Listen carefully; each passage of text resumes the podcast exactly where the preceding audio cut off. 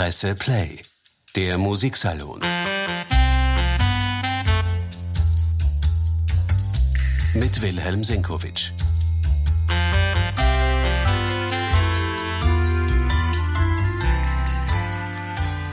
Herzlich willkommen, meine sehr geehrten Damen und Herren. Nein, nicht mit Katrin Nussmeier wie angekündigt. Das holen wir nächste Woche nach, die taktlosen Fragen aus aktuellem Anlass.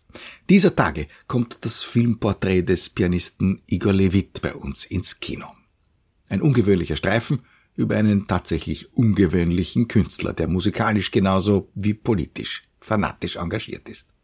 Der Film ist doppelt spannend deshalb, weil aus der geplanten Dokumentation des Lebens eines Weltstars, der im Jahr 2020 immerhin über 100 Konzerte absolvieren wollte, unversehens ein spannender Diskurs über eine menschlich-künstlerische Selbstfindung geworden ist. Eine Selbstfindung in Zeiten der Pandemie.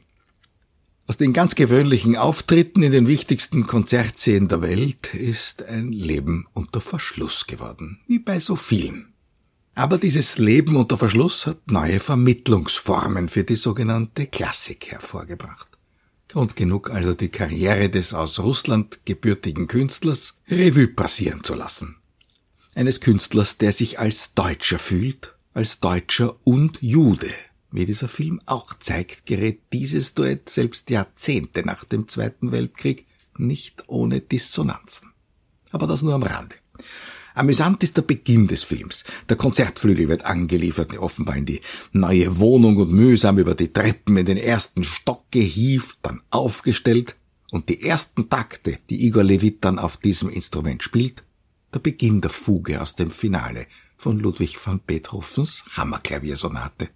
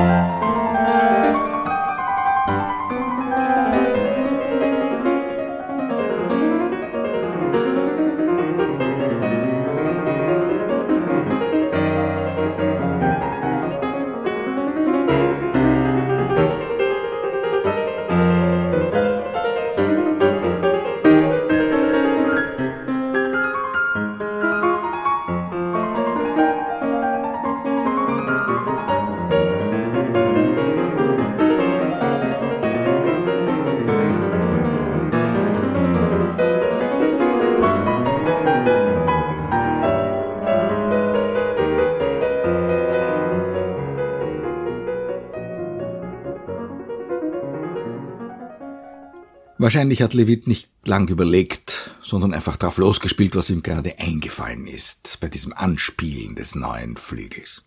Immerhin ein Fragment aus einer der komplexesten Kompositionen der klassischen Klavierliteratur. Das Stück ist ja intellektuell ebenso anspruchsvoll wie technisch.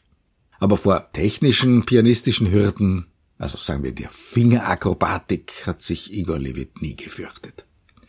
Und dass der Porträtfilm No Fear heißt, das verdankt er wahrscheinlich zu einem kleinen Teil auch diesem Umstand. Und wer weiß, ob Lewitz pianistische Furchtlosigkeit nicht von Ludwig van Beethoven direkt angespornt wurde. Der Pianist nennt Beethovens Musik im Film frei von Angst. Das ist bei ihm keine Phrase. Tatsächlich hat der Beethoven kompositorische Regionen erschlossen, die nur ein musikalischer Extremsportler überhaupt ergründen konnte. Und da kommt dann im Fall von Grenzerfahrungen wie der schon genannten Hammerklaviersonate noch etwas dazu. Und das hat mit technischen Schwierigkeiten überhaupt nichts zu tun. Ich durfte diesen Igor Levit schon kennenlernen, als er noch Student in Hannover gewesen ist. Und ich war auch dabei, als er sich gerade diese Hammerklaviersonate erarbeitet hat. Und den zentralen, den langsamen Satz, vor dem sich jeder Pianist fürchtet, dieses Adagio, das über eine Viertelstunde lang dauert, Das hat Levitt damals schon mit einer schlafwandlerischen Sicherheit formal ausbalanciert. Es hat geklungen, als ob er auch darüber nicht lange nachdenken hätte müssen.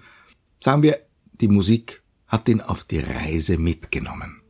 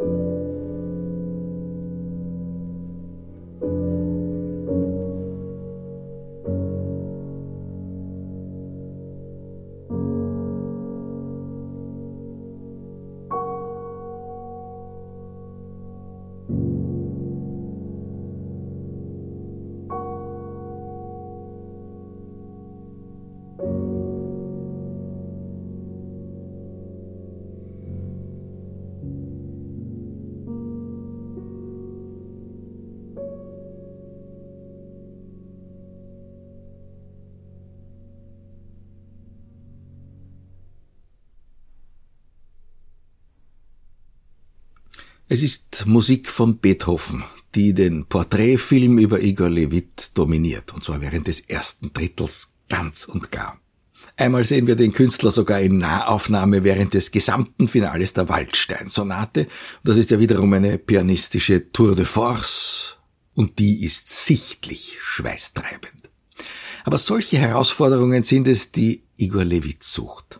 Beethovens Musik hat ihn von Anfang an begleitet und eine der frühesten Aufnahmen, die von seinem Spiel gemacht worden ist, entstand anlässlich des Semifinales des Beethoven-Wettbewerbs in Bonn. Anno 2007, da war er gerade mal 20 und spielte mit dem Kölner Kammerorchester unter Helmut Müller-Brühl das erste Klavierkonzert.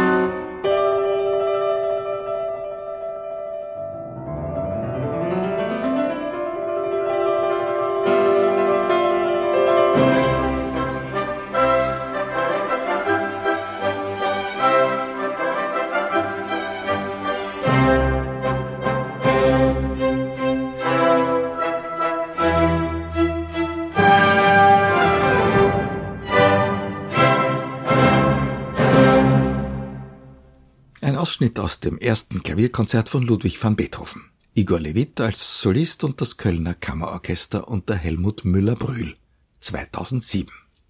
Drei Jahre später hat Igor Levit sein Studium in Hannover beendet. Die Professoren der Hannoveraner Musikhochschule, an der er mittlerweile längst selbst unterrichtet, haben ihm damals die höchste Punktezahl zuerkannt, die je ein Student am Institut erreicht hatte.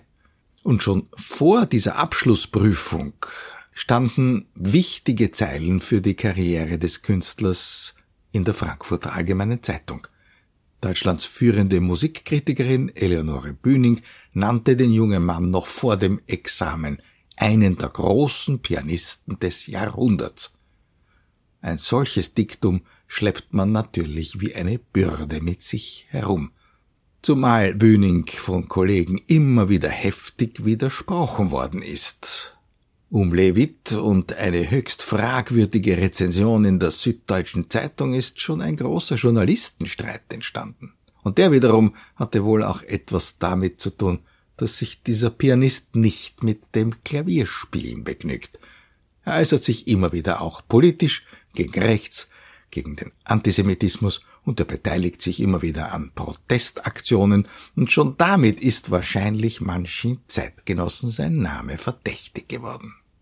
Deshalb an der musikalischen Exzellenz zu zweifeln, das wäre allerdings grotesk.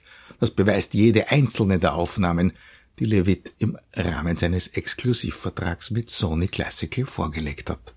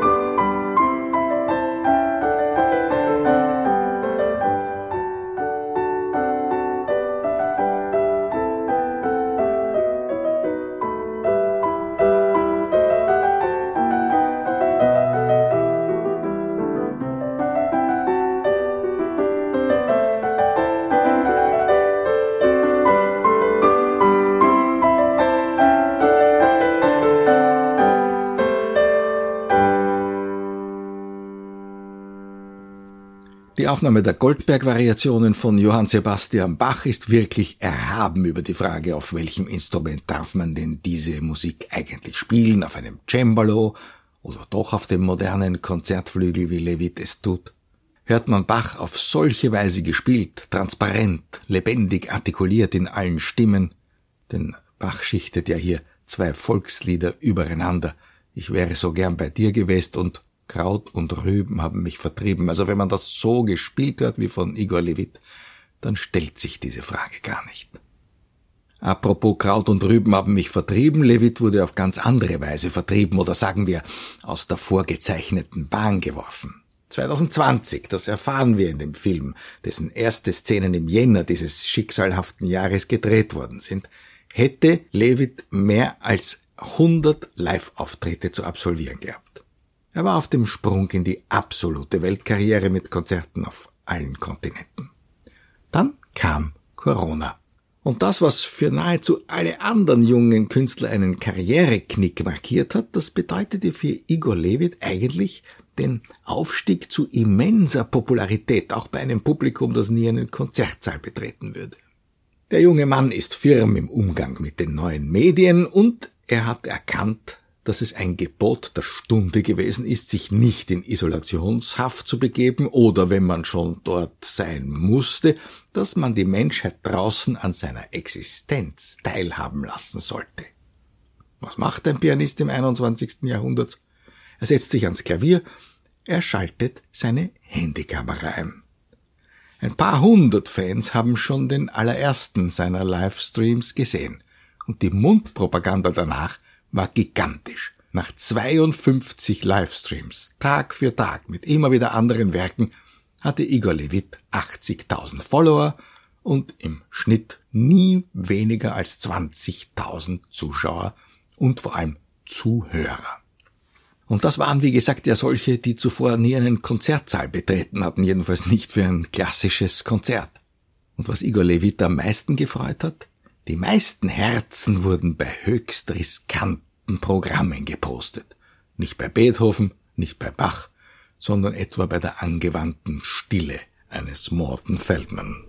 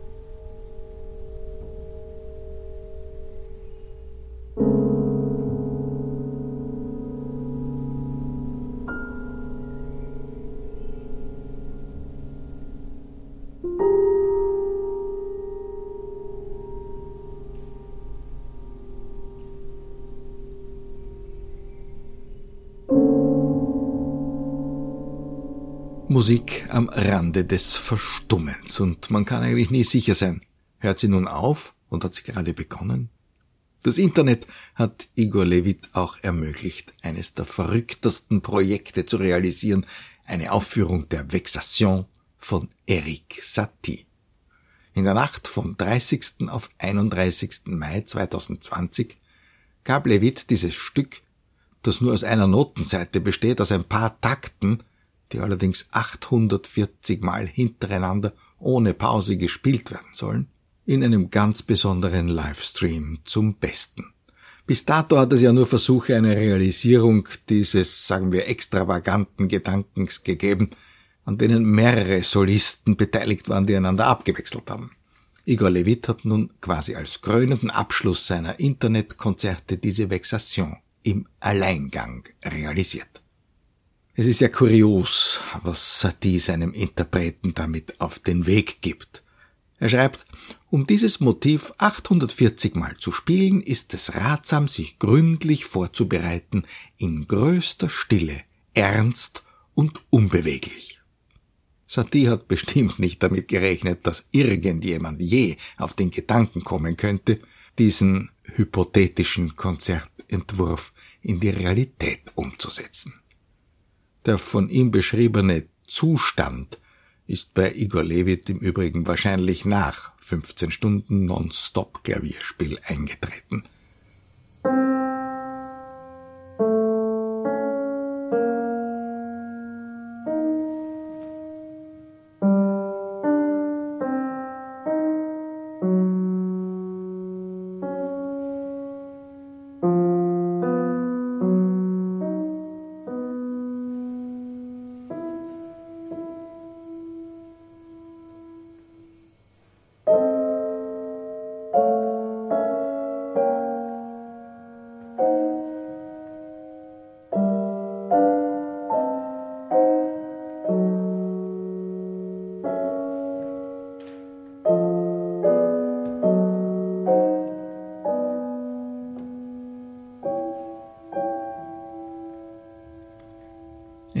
Miniaturausschnitt aus dem legendären Internetkonzert von der Nacht vom 30. auf den 31. Mai 2020.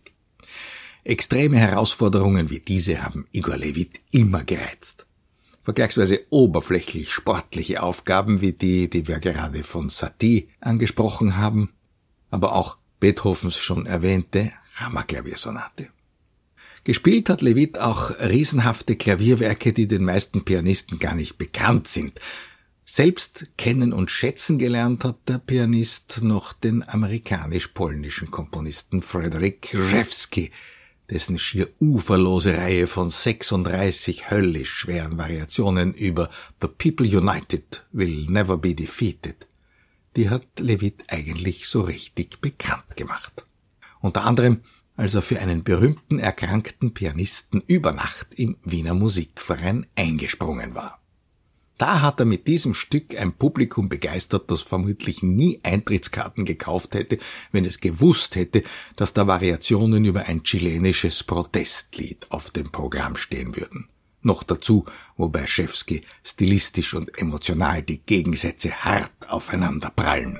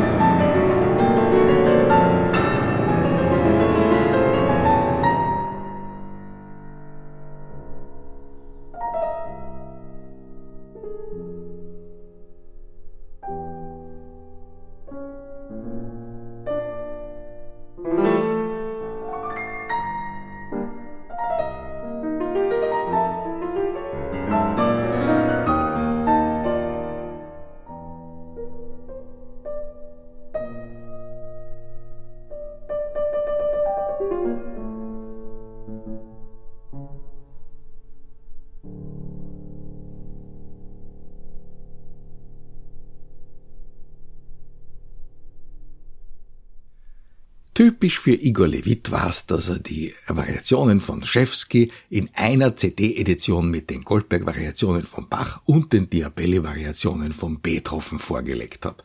Zwei der herausragenden Variationswerke der Musikgeschichte, und denen hat er einfach das neue Stück ohne zu zögern beigesellt. Na gut, immerhin hat der New Yorker Kritiker Papst Harold Schomberg bei der Uraufführung von Schewskis People United im Jahr 1976 dieses Werk, das natürlich einen musikalischen Protest gegen das Regime des Generals Pinochet dargestellt hat, als Meilenstein in der Geschichte der Klaviermusik bezeichnet. Nur dass sich vor Igor Levit halt kaum ein Interpret dieses Meilensteins angenommen hätte. Also, Igor Levit spricht auch seine musikalischen Überzeugungen klar aus, während er bei Fernsehdiskussionen wortgewaltig gegen rechts zu Felde zieht, nutzt er musikalisch seine Klaviertechnik, um zu überzeugen. Sein Publikum folgt ihm willig, auch dort, wo er sozusagen unangenehme, weil dissonante Wahrheiten ausspricht. Er verpackt sie hin und wieder auch durch historisch sinnvolle, immer raffinierte Zugaben zu schwerer Kost. So hat er zum Beispiel die Aufnahme von Hans-Werner Henzes Tristan, der mit dem Leipziger Gewandhausorchester unter Franz Welser Möst gemacht hat, mit Musik von Richard Wagner und Franz Liszt umrahmt, wobei zu Henzes Kompositionen zumindest teilweise direkte Bezüge herzustellen sind.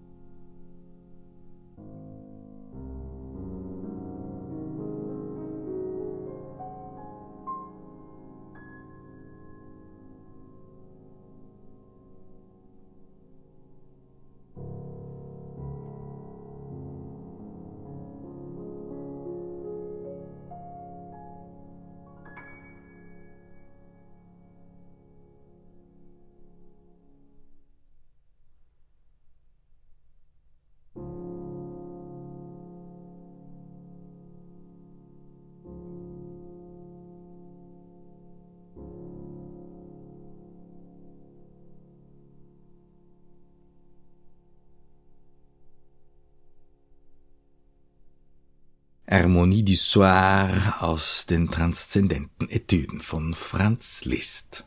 Apropos, ein bisschen stolz bin ich darauf, dass Igor Levit sein Debüt im Wiener Musikverein nicht mit seinem ersten offiziellen Engagement bei der Gesellschaft der Musikfreunde gefeiert hat, sondern schon davor, als Gast im Musiksalon der Tageszeitung Die Presse. Der war damals im gläsernen Saal beheimatet und da spielte Levit auf meine Einladung und wirklich atemberaubend in einem Zug alle transzendenten Etüden von Liszt. Wie gesagt, Virtuosität dieser Art hat ihm nie Angst gemacht.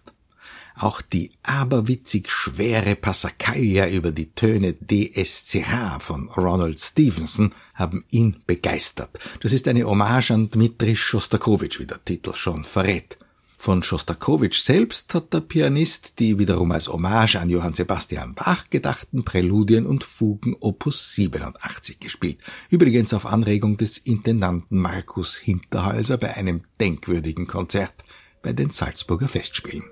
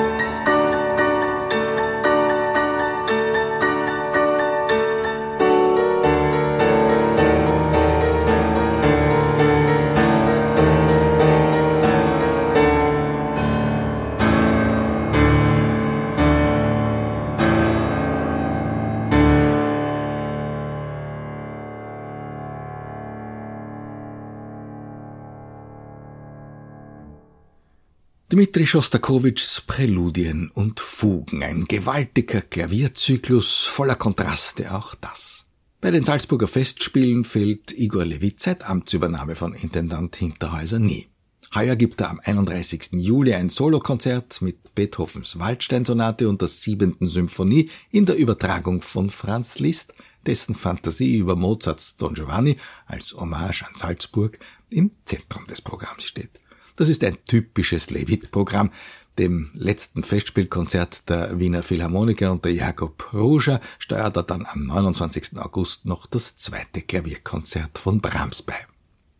In Wien ist Igor Levit schon am 23. März dieses Jahres zu erleben in einem Konzert mit dem RSO Wien unter Marin Alsop und Hans-Werner Henzes schon erwähntem Tristan.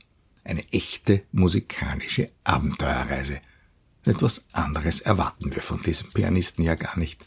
In diesem Sinn, bis zum nächsten Mal. Eine schöne Zeit.